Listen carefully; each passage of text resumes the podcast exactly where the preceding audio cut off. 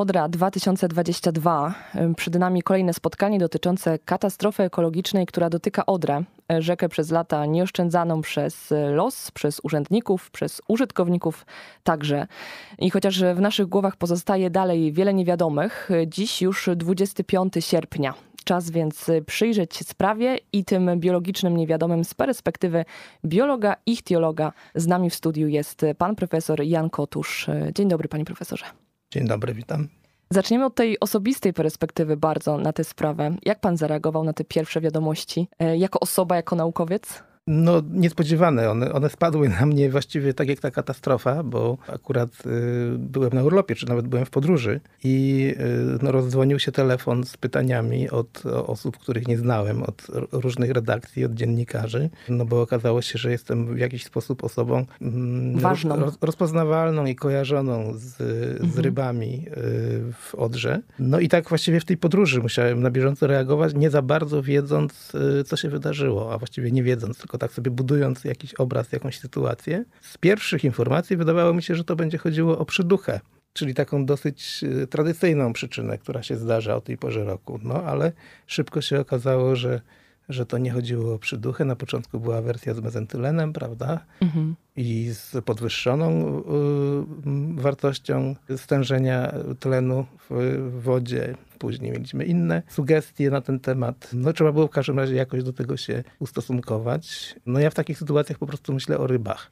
No nie myślę o służbach, nie myślę mhm. o polityce, tylko myślę o tym, e, co się dzieje z tym rybostanem. A jak ten rybostan się miał tuż przed tym kryzysem? Czy były jakieś pierwsze znaki, że, że w ogóle z Odrą nie jest za dobrze i że można by coś podziałać wspólnymi siłami? Czy jednak te zwierzęta, głównie ryby właśnie miały się w miarę dobrze? Odpowiedź nie, nie, nie może być taka jednoznaczna, bo y, zawsze ważny jest punkt odniesienia. Jeśli byśmy jako punkt odniesienia przyjęli moje dzieciństwo, czyli lata 80. i 90., to Odra się znacznie poprawiła, jeśli chodzi o stan ekologiczny populacji ryb i nie tylko ryb. Natomiast y, przez ostatnie kilkanaście lat właściwie już się nie poprawia, a nie osiągnęła stanu jakiegoś takiego y, dobre, zadowalającego. zadowalającego, dobrego. Mhm. Nawet jak się weźmie y, i prześledzi, y, przeanalizuje ostatnie raporty Wiosiu, jeśli chodzi o jakość wód w Odrze, to ona nigdy nie osiągnęła stanu y, dobrego. Taka jest, y, taka jest klasyfikacja, stan dobry. No, zawsze jest albo zły, albo słaby tak? Mhm. Czyli to są te dwie niskie kategorie, dwie niskie klasy jakości wody. Tam oczywiście wioś ma swoje kategorie podzielone, to są, to są parametry osobno, stan chemiczny się bada, osobno stan ekologiczny.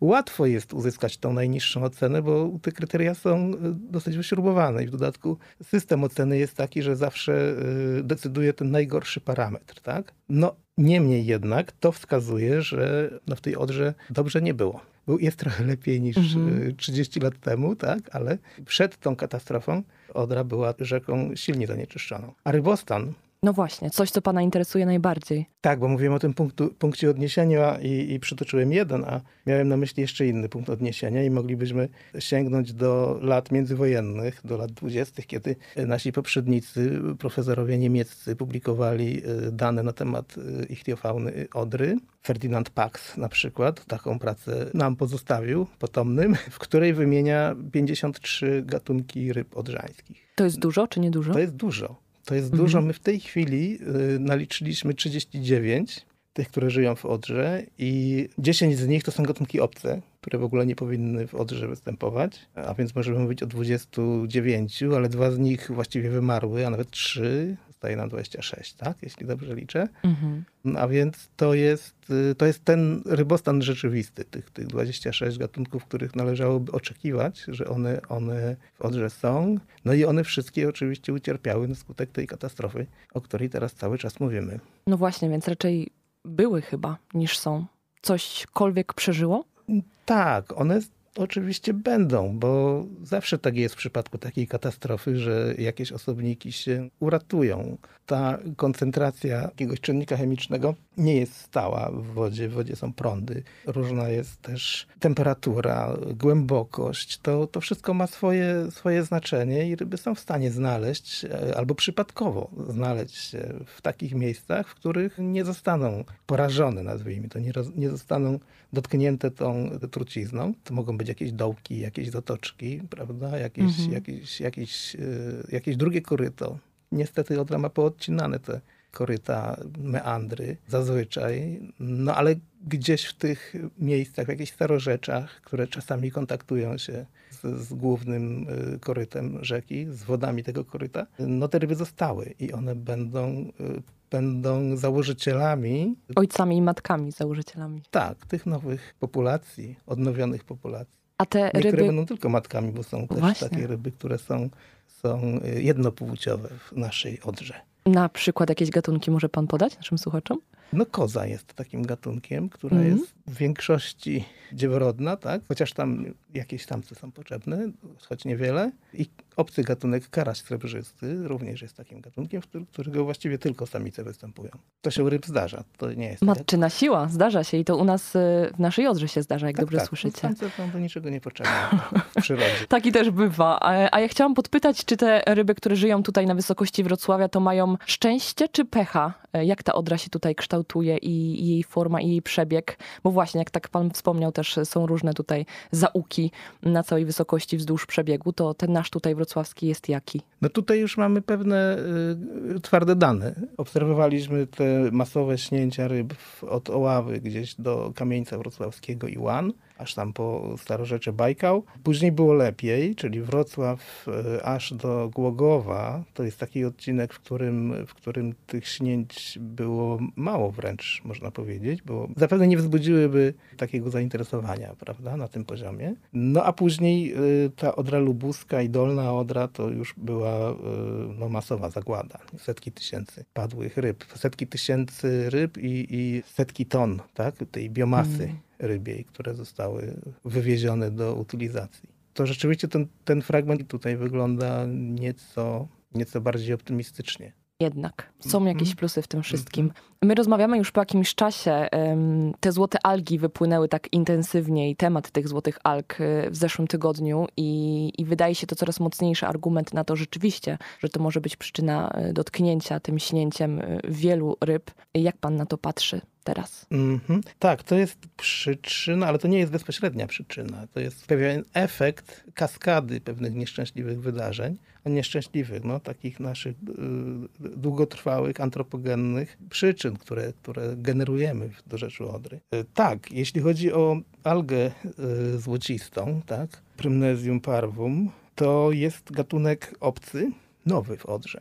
A więc jeszcze nam się dokłada kolejny, kolejne zjawisko, takie zjawisko, które obserwujemy teraz w, w okresie kryzysu bioróżnorodności, a więc inwazję obcych organizmów w różnych miejscach świata. Tu wiele się o tym nie mówi jak na razie, ale rzeczywiście przecież ten gatunek nie jest rodzimy, nie jest autochtoniczny dla, dla Odry. Jakie warunki musi spełnić woda, żeby takie algi się pojawiły?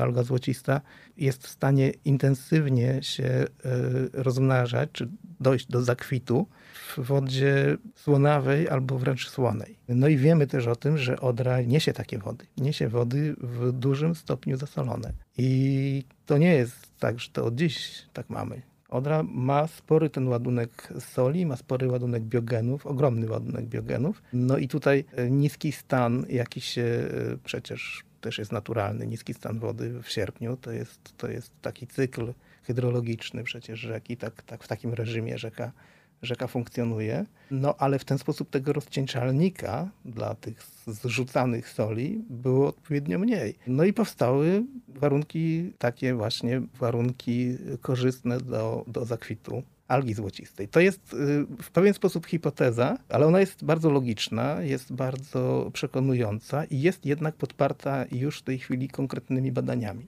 To są i badania y, Instytutu Ekologii i Rybactwa Leibnica w Berlinie, bo to oni pierwsi natknęli się na ten gatunek. One były potwierdzone później przez y, dwa polskie poważne instytuty na Uniwersytecie Gdańskim i Instytut Rybactwa Śródlądowego w Olsztynie. Również Uniwersytet Wiedeński potwierdził obecność tych alg. To jest niepodważalne. Mamy je po prostu, mamy tego zabójcę.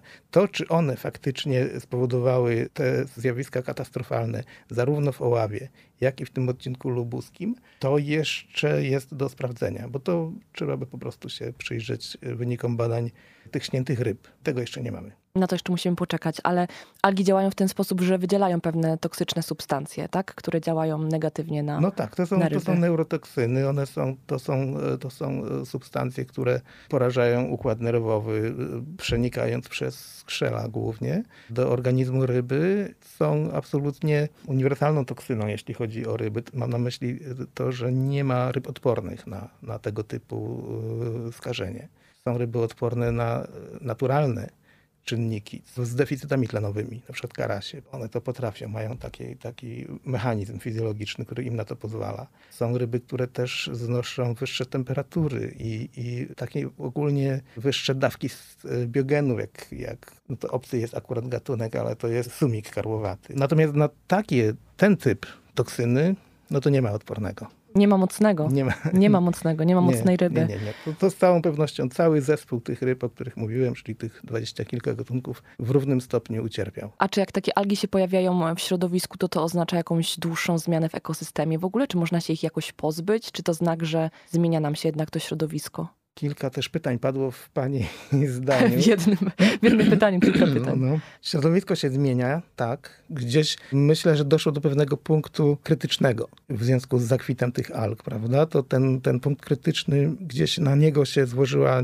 niska, niski przepływ i wysokie stężenie soli. To już był taki moment, no, trigger, tak? Uruchomił Mhm. pewien mechanizm ekologiczny, który w takich sytuacjach może mieć miejsce. I to się, i to się wydarzyło. Czy to będzie trwałe? No mam nadzieję, że nie. Mam nadzieję, że już teraz y, nieco y, poziom wód się podniósł po ostatnich opadach. Te algi zostaną na pewno z nami w Odrze. One też świetnie sobie żyją w wodach słodkich.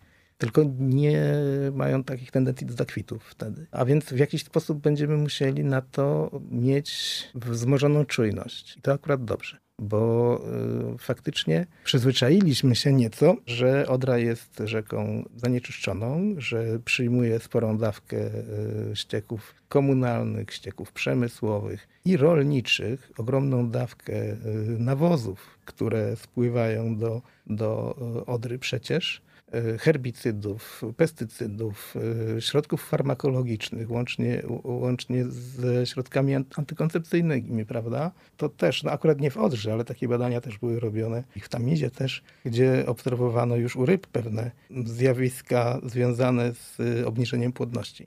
Do Tak. tego stopnia. Do tego stopnia. Także ten ładunek jest naprawdę znaczny. Jak widać, to nie tylko jest nasz grzech, nas Polaków i mieszkańców z Lewni i Odry, no ale z tym wszystkim ta rzeka się musi zmagać i to y, dzikie życie, które tam szczątkowo ciągle jeszcze jest, Walczy o przetrwanie tak walczy naprawdę. o przetrwanie, tak. Walczy o przetrwanie i czasami przegrywa. Jak widać, czasami przegrywa. A czy są takie rozwiązania za granicą? No podał pan te negatywne, ale takie pozytywne, że rzeki traktuje się rzeczywiście jak, jak godne rzeki, rzeki godne istnienia? Są takie narody, które, które mają większy szacunek do rzek, wydaje mi się, ale też mają większy potencjał rzeczny, na przykład Norwegowie. Chociaż oni też lubią przegradzać swoje rzeki i czerpać z niego megawaty poprzez... y, poprzez Kusi, kusi Tak, zawsze tak, chyba. Tak. Zachód niestety w ogromnym stopniu zniszczył swoje rzeki. Od XIX wieku to się zaczęło, no bo technokratyczna myśl filozoficzna, można powiedzieć, gdzieś bardzo silnie dominowała w tych społeczeństwach, no i w jakiś sposób ujarzmialiśmy tą przyrodę, czy tam ujarzmiano tą przyrodę i to ujarzmienie przyrody w jakiś sposób było y, mm, wyznacznikiem postępu cywilizacyjnego. Mhm. Że im bardziej Jest zniszczone, tym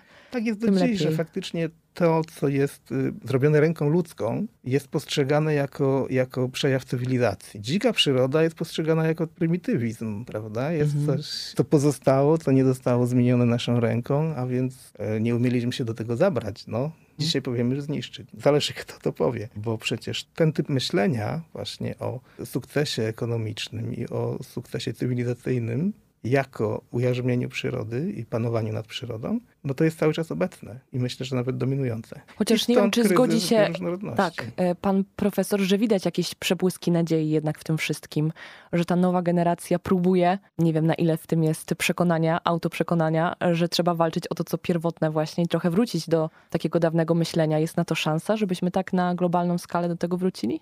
Oczywiście, że tak. I ja też y, wiążę duże nadzieje z młodym pokoleniem, co nie oznacza, że moje pokolenie, które chyba już niestety nie jest młode, chociaż... Zależy wiem- od wewnętrznego nie wiem, kiedy poczucia. To, się stało. to moje pokolenie też dostrzegało już tę tą potrzebę i naprawdę zrobiło się sporo w tym zakresie. I to jest chyba trochę krzywdzące, jak tak też się generalizuje bardzo, nie? Tak, to prawda. Ja mówię o pewnej, mówię o tej technokracji jako, jako pewnym takim nurcie, który Mhm. dominował, który cały czas jest, ale gdzieś były te, te e, zalążki e, tego myślenia ekologicznego i no nie ukrywam, że ja w takim środowisku zawsze byłem, jeśli chodzi o moją pracę zawodową, a teraz to jest powszechne. W młodym pokoleniu, jak rozmawiam ze studentami, spotykam się z nimi, mam też dzieci w wieku studenckim, no to wchodzi do kultury, można powiedzieć. Ta, ta myśl ekologiczna, ta, ta troska o przyszłość planety staje się ważna dla społeczeństwa.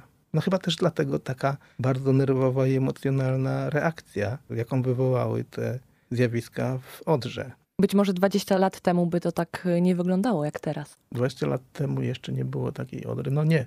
No nie, nie było, e, społeczeństwo nie było też takie obywatelskie. Nie było tych wszystkich organizacji Mhm. e, pozarządowych. Nie było, nie było NGO-sów, prawda, które by, e, tak jak teraz, one działają. One naprawdę, Nie było mediów społecznościowych, było które informują mediów. o Tak, tak, tak. stanie rzeczy To- szybko. to wszystko wyglądałoby by inaczej. Jeżeli miałoby być nagłośnione, no to byłoby nagłośnione, ale jeśli miałoby być wyciszone, to byłoby wyciszone. To o jaką przyszłość e, Odry powinni walczyć ci młodzi ludzie i ci nieco starsi, którzy też chcą dobrze e, i chcą wspomóc funkcjonowanie ekosystemów? A to się łączy z Pani poprzednim pytaniem, na które nie odpowiedziałem, o te wzorce, które m- z zachodu można czerpać. Bo ja powiedziałem tylko o tych negatywnych, że oni wcześniej przekształcili sobie rzeki Tak. na e, kanały żeglugowe, e, co teraz my próbujemy robić albo mamy w planie robić. My w sensie założenia państwowe, a tymi pozytywnymi przykładami jest y, renaturyzacja. To jest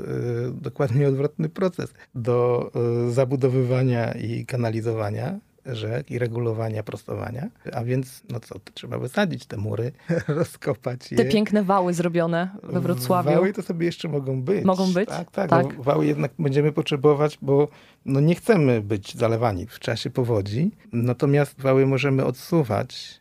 No właśnie, nieco od rzeki, tam gdzie to się da, bo no oczywistym jest, że nie przekształcimy sobie Odry na taką rzekę, jak ona była w swoim pierwotnym stanie, czyli też trudno wskazać ten pierwotny stan, na przykład taki, jak był po ustąpieniu ostatniego zlodowacenia, tak? Tych 12, 10 tysięcy Trochę dawno temu. jednak. Nie, nie, to jest nierealne oczywiście, prawda? No bo inaczej wyglądała y, w ogóle geomorfologia, inaczej wyglądał ten kraj, ta przyroda, no i nie było tutaj ludzi. A tak teraz nie jest. I to musi być wzięte pod uwagę. Ale są takie miejsca po prostu, które można by wskazać, y, pochylić się nad mapą i wskazać takie miejsca, gdzie tą odrę można by było nieco rozlać. Pozwolić jej płynąć w sposób naturalny, tak jak ona by to chciała robić. Innymi słowy, tak jak fizyka by Tak jak fizyka by to- chciała, ale człowiek chce inaczej. robić. Człowiek Tak, chce kontrolować. Żeby ona sobie mogła wytwarzać y, meandry, żeby ona mogła mm, gdzieś y, wytwarzać tereny podmokłe, bagna, łęgi. To są wszystko takie miejsca, które też dają tej rzece możliwość y, samooczyszczenia się. To Mhm. jeszcze do tego chciałem dojść. Zanim, ale zanim do tego dojdę, to jeszcze drugi przykład. Do tej renaturyzacji i wzorce zachodnie, czy też, no tak, bo to głównie z zachodu jednak idą te wzorce, no bo tam też najbardziej są te rzeki przekształcone i już te społeczeństwa ucierpiały z tego powodu. Że I trzeba te błędy są. naprawiać. No to są zagrody, przegrody poprzeczne, tamy, prawda? Tamy, na których są najczęściej elektrownie. Można je też modyfikować. Można je przerabiać tak, żeby one były bardziej przyjazne środowisku. I to naprawdę nie jest trudne. Zamiast robić tamę pionową, trzeba zrobić tamę, tamę skośną, jak pochylnia. Mhm. o odpowiednim kącie i jeszcze w tą pochylnię wmurować e, trochę kamieni i wtedy taka e, przegroda, która jest nie do przejścia na przykład dla ryb wędrownych, e, pionowa, prawda, na, na 5 metrów, czy nawet na 2 metry wystarczy, no już się robi habitatem, robi się siedliskiem. Nie tylko, że robi się kanałem migracyjnym, czy udrożnia się kanał, kanał migracyjny, ale to tam wręcz pewne ryby sobie znajdą swoje siedliska. No i obserwujemy to. Robimy to w jakimś minimalnym stopniu również u nas. I te urządzenia, które się w tej chwili projektuje, one mają te nowoczesne rozwiązania. No ale to są takie rodzynki w cieście. Roboty jest o wiele więcej niż, niż, niż się robi, a tą, którą się robi, jeśli chodzi o tą robotę techniczną, hydrotechniczną, no to akurat ona jest y, nieprzyjazna środowisku. No mam na myśli program, program autostrad wodnych państwowy, który przewiduje na przykład wybudowanie 18 zapór, wielkich zapór na Odrze, od stopnia w Malczycach do Zalewu Szczecińskiego. No ta rzeka przestanie płynąć. Jeżeli zrealizujemy ten program, to to przestanie być rzeka. To będzie system, taki kaskadowy system zbiorników zaporowych, zbiorni- wody stojącej. Czy osoby Nie- decydujące nie wiedzą, jak to wszystko działa w praktyce, czy po prostu liczy się pieniądz? Trudno mi to ocenić. Yy, To jest kwestia pewnych priorytetów. Jeśli priorytetem jest żegluga, no to wtedy tak się robi. No, zabudowuje się rzekę, pogłębia się ją, no i trzyma się tą wodę, żeby ta barka miała zawsze stopę wody pod kilem, prawda? Barka chyba nie ma kila. Ekspert od tego by się przydał. No i jeśli decydujemy się, że tak właśnie chcemy widzieć nasz kraj i naszą, nasze rzeki, no to to realizujemy. Ktoś ma takie poglądy i to rea- realizuje. Ja mam inne poglądy. Ja uważam, że lepiej byłoby tą rzekę utrzymywać jako taką półdziką i pozwolić jej na naturalne procesy ekologiczne, które w niej będą zachodzić i zachowanie tej oryginalnej i autochtonicznej, tak, rodzimej e, fauny i flory. Bo to jest spuścizna też. O tym też często się zapomina, że to jest też nasze dobro narodowe. Ten zespół gatunków i relacje między nimi. To jest dobro narodowe, które powinniśmy ochraniać i które powinniśmy y, pielęgnować. No jeśli tego nie chcemy robić, no możemy też nie pielęgnować dziedzictwa historycznego, prawda? No możemy rozebrać Wawel, bo po co nam on, jak tam nikt nie mieszka? No właśnie. Szkoda, że tak inaczej do tych dziedzictw się w naszym kraju podchodzi, że wciąż y, w dziedzinie właśnie y, i To bioróżnorodności, znaczy ścieramy biologii. się, prawda? Ścieramy się, Ścieramy no bo te, się, ale te, te Biologia przegrywa różne. chyba Biologia zawsze wygrywa, tak naprawdę, na końcu. Ale na to końcu. Ale to się, dopiero, to się dopiero na końcu okazuje, że my jesteśmy częścią natury i nie jesteśmy z niej wyrwani i ta biologia się zawsze upomni o swoje. Jesteśmy jej absolutnie podporządkowani i nie, nie możemy bez niej żyć. Bez przyrody i wbrew prawom biologicznym. Każdy, kto tego próbuje, po prostu przegra, ale ofiary mogą być y, bardzo bolesne. No mamy nadzieję, że jakieś lekcje y, zostaną jednak y, w wyniku tak trudnego doświadczenia wyciągnięte z korzyścią dla, dla nas, dla ludzi, ale przede wszystkim dla, dla środowiska i dla Odry. I, I znalezienie tego półśrodka to zawsze w życiu jest trudne. Ale żeby właśnie to dziedzictwo zostawić y, i tą dzikość Odry, trochę z niej korzystać, ale jednak z umiarem. I panie profesorze, wróćmy do tego tematu ryb, bo te ryby są panu y, najbliższe. Wspomnieliśmy o tych rybach dzieworodnych, a czy są? Czy istnieją jakieś takie perełki jeszcze, które gdzieś tam pan palcem może wskazać jako te godne zainteresowania w Odrze? No, jak najbardziej, tak. Są gatunki, które. W ogóle zespół gatunkowy to jest wartość, tak? Każdy, każdy z tych gatunków, nawet te pospolite i te wszechobecne, jak płocie i okonie, szczupaki, ale obok nich są gatunki rzadkie i one są też naturalnie rzadkie. No tak jest w przyrodzie, że pewne gatunki mają mniejsze rozprzestrzenienie, inne większe. Zag- Zagęszczenia też są różne. W Odrze występują dwa bardzo rzadkie gatunki w skali Polski i Europy. To jest kieł białopłetwy i on występuje w takich y, nurtowych siedliskach. Trudno jest go złowić, trudno jest go odróżnić od kiełbia pospolitego. No ale to jest absolutnie osobny gatunek. Jak już się wie, że to jest ten, to, się, to potem już go łatwo odróżnić. I to jest naprawdę rzadki gatunek. Koza y, bałtycka, zwana też kozą złotawą, to jeden z najrzadszych gatunków, jakie w Polsce występują też. No ja ją osobiście łowiłem w kilku miejscach w Odrze. Dosyć od niedawna w ogóle wiemy o tej kozie, że ona jest z nami. I jest też jeden gatunek, który występuje tylko, w samej Odrze on nie występuje, ale występuje w dorzeczu Odry i to jest koza dunajska, który nie ma w dorzeczu Wisły, co ciekawe. Taki jeden gatunek właśnie jest, który nie ma ani w dorzeczu Wisły, ani w dorzeczu w rzekach pomorskich. Mhm. Wyjątkowy tutaj dla Odry właśnie. Tak, on miał Mhm. nieco inny szlak migracji polodowcowej poprzez Dunaj. Dostał się tutaj do właśnie górnej Odry, nie ma go też w dolnej Odrze. No, to jest właśnie ta spuścizna. To jest ta historia, która się tutaj wydarzała, wydarzyła i my biolodzy wiemy o niej. Staramy się ją gdzieś tam odkrywać. To są dla nas pewne zagadki, które, nad którymi pracujemy naukowo, nie? żeby to wiedzieć, skąd się co w naszych rzekach wzięło. No, szkoda byłoby to po prostu zaprzepaścić i pozostawić, pozostawić nam taką tylko y, odrę gospodarczą. To to są takie z mojego punktu widzenia perełki, tak? Bo z takiego naukowego punktu widzenia. Kto inny będzie inaczej patrzył na odrę i powie, że perełką jest y, na przykład troć wędrowna. Ja się tutaj zgodzę oczywiście. To wspaniała ryba y, wędrowna, która, która y, na tarło y, przychodzi w górę rzek, a później spędza swoje młode życie w morzu, gdzie intensywnie żeruje. Taką perełką będzie też minuk rzeczny, który zagląda do Dolnej Odry, do Zalewu Szczecińskiego i ewentualnie kawałeczek dalej, a kiedyś dochodził do, do Odry, do, do Mhm. Wrocławia. Mhm. Wiemy Proszę. to właśnie z, z pracy wspomnianego tutaj wcześniej e, Ferdynanda Paxa, który był dyrektorem Muzeum Przyrodniczego w tamtych czasach. Muzeum Przyrodniczego, którego teraz ja jestem dyrektorem. Tak, o tym też warto Także wspomnieć. chętnie, Tak. chętnie wspominam właśnie, właśnie tego pana i jego pracę.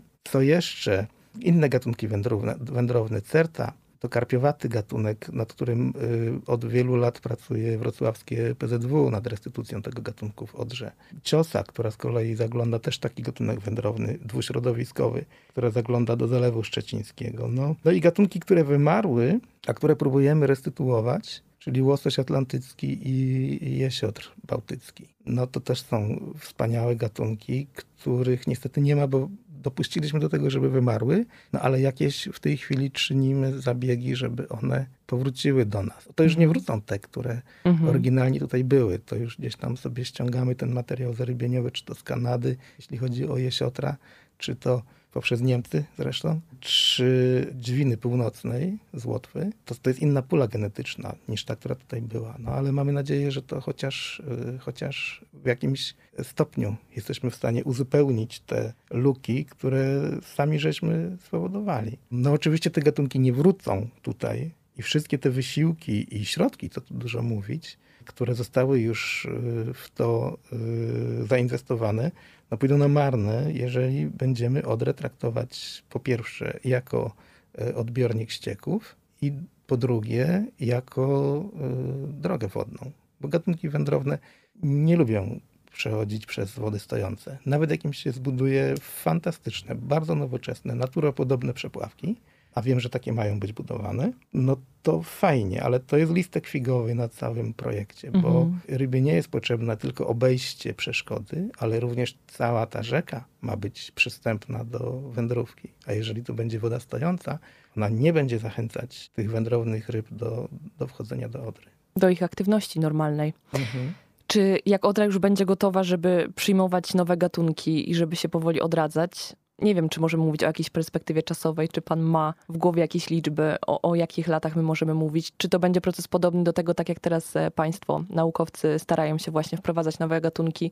Tak będziemy ją wspierać, czy będziemy też liczyć na to, że ona się jakoś e, naturalnie odrodzi? Mhm. Małe sprostowanie. Staramy się wspierać stare gatunki, nie nowe, bo akurat ta terminologia tutaj jest taka dosyć precyzyjna. Nowe gatunki będą się kojarzyły nam z obcymi gatunkami, a tego nie chcemy. Mhm, mhm, jasne. Wspierać, mówi pani, no o, oczywiście pierwsza zasada, kardynalna zasada każdego programu restytucji to jest usunięcie czynników wymierania. Właściwie, jeżeli nie usuniemy tych czynników wymierania, to nasze y, zabiegi skazane są na niepowodzenie albo na bardzo mizerny efekt. No i szkoda, szkoda tego zapału tych ludzi, którzy chcą to robić, szkoda tego, tych nakładów, które byłyby robione, jeżeli później okaże się, że i tak ważniejsze jest to, że no, solanka z wód poflotacyjnych z kopalni musi spływać. Nie? To jest ważniejsze. To nam się nie zgodzą te dwa punkty widzenia, chociaż i tak uważam, że nie ma na co czekać. I tak uważam, że trzeba te projekty prowadzić, trzeba je robić, bo jeżeli nie będziemy tego robić, to w ogóle nie będziemy, nie będziemy mieli argumentów nawet na to, żeby, żeby y, tą Odrę i inne rzeki w jakiś sposób chronić, czy też starać się o jej kondycję taką właśnie semi-naturalną. Jak przyjdą te jesiotry pod tamę we Wrocławiu, wielkie dwumetrowe ryby i nie będą mogły przejść przepławki, to wtedy będziemy, będziemy mieli dyskusję, co dalej. Czy chcemy, żeby te ryby tu przychodziły? Czy chcemy żyć z nimi tutaj? Czy one nam się podobają? Czy nam pasują? Czy nie obchodzi nas to, prawda? I wtedy będzie pytanie, jeżeli to, to się nie wydarzy, będzie dyskusja przynajmniej będzie dyskusja, co robimy z tą rzeką, co robimy z tymi, z tymi progami, co robimy z tymi zanieczyszczeniami i tak dalej. Bo wiadomo, że ten jesiot będzie potrzebował odpowiednio wysokich parametrów jakości wody. Oprócz tego, że będzie potrzebował drożności, drożności rzeki. No jeżeli tego nie będziemy robić, będziemy czekać, nie wiadomo na co, no to nie będziemy mieli nawet takiej dyskusji, nie będziemy mieli tego dylematu, co nam się bardziej podoba. Czy barki na Odrze, czy ryby, które wpływają i cieszą nas, bo, bo są naszym dziedzictwem. A czasowo, panie profesorze, po tej katastrofie, o, o jakiej perspektywie możemy mówić? Ilu lat? Ma pani na myśli odrodzenie się tej, takie, tych zespołów? No pewnie nie tak całkowite odrodzenie, ale takie, które już umożliwia normalne życie e, organizmom w tych wodach. To też będzie zależało od stanu czystości, bo jeżeli nie ustaną te zrzuty wód solankowych, no na pewno nie ustanie spływ powierzchniowy biogenów. To, to będzie jeszcze dziesiątki lat nawet jeżeli rolnicy nie będą nawozić, ale będą przecież, ale nawet gdyby nie nawozili, to ta, ten ładunek jest tak ogromny, że on jeszcze mhm. dziesiątki lat będzie się uwalniał z gleby do, do rzek. Także to,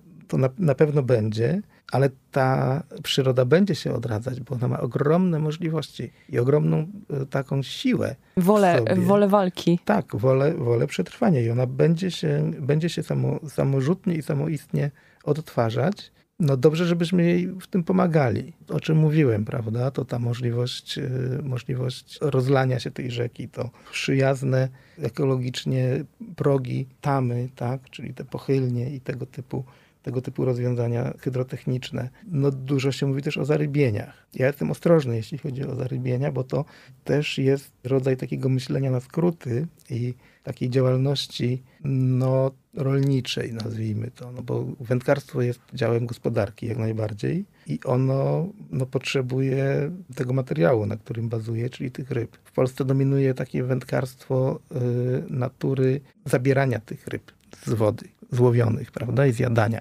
Co jest, y, tego nie potępiam w żaden sposób, y, jest w pewien sposób naturalny, ale w sytuacji, kiedy jest ta presja wyższa niż możliwości populacji do uzupełniania tych strat, nazwijmy to, wynikających z presji, no to wtedy jest potrzebne zarybianie. I tutaj się jak najbardziej zgodzę, że zarybienia tych gatunków, które podlegają presji wędkarskiej, są niezbędne. No bo inaczej to po prostu się nie uda. Wędkarze wyłowią te ryby, które się będą naturalnie rozradzać i potem będą niezadowoleni, że nie ma czego łowić, prawda?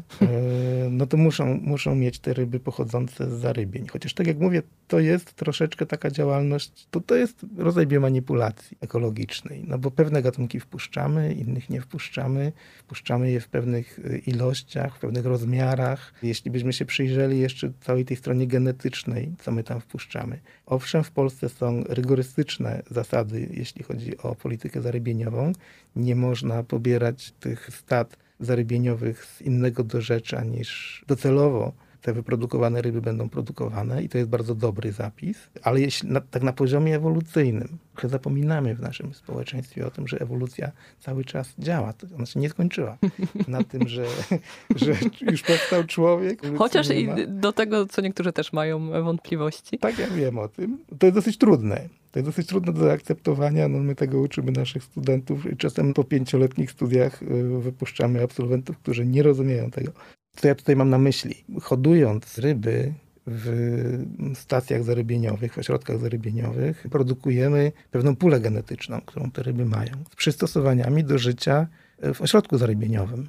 Prawda? Tam nie działa selekcja naturalna podhodowujemy do rozmiarów y, dosyć bezpiecznych, żeby one mogły przeżyć później w warunkach naturalnych, wpuszczamy je, no i one żyją rzeczywiście w tych warunkach naturalnych, ale one są obciążone różnymi allelami, czyli wersjami genów, które nie są adaptacjami do środowiska naturalnego Teraz jeżeli znowu dojdziemy do niebezpiecznej granicy, kiedy tą pulę genetyczną y, tej populacji naturalnej zaburzymy tymi naszymi hodowlanymi rybami, to możemy mieć znowu niebezpieczne efekty wynikające z, zaburzenia tej plastyczności adaptacyjnej. One mogą mieć różnego rodzaju defekty które przeniosą później na kolejne pokolenia ryb dzikich, nie? bo one nie zostaną, te ryby młode, nie zostaną w naturalny sposób y, przez selekcję naturalną usunięty, czyli nie zginą.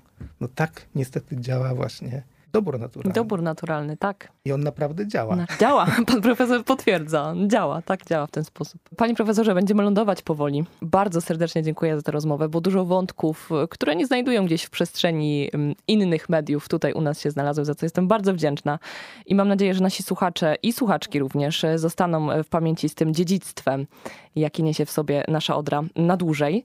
Pan profesor Jan Kotusz był z nami, biolog, ichtiolog i dyrektor Muzeum Przyrodniczego we Wrocławiu. Dzięki bardzo. Dziękuję bardzo. I na koniec jeszcze krótko, panie profesorze, zawsze proszę moich rozmówców tutaj w kontekście Odry o krótkie życzenia dla naszej rzeki. To jeszcze krótkie życzenia wprost do Odry od pana. Odrze życzę 53 gatunkowego składu rybostanu, meandrów, życzę jej łęgów, życzę jej starorzeczy, meandrującego koryta i czystej wody. Życzę jej również y, kajaków, białej floty i dużego zainteresowania społeczeństwa. Radości społeczeństwa z tego, że ma Odrę na swojej przestrzeni, że mają do wykorzystania jako kawałek przyrody.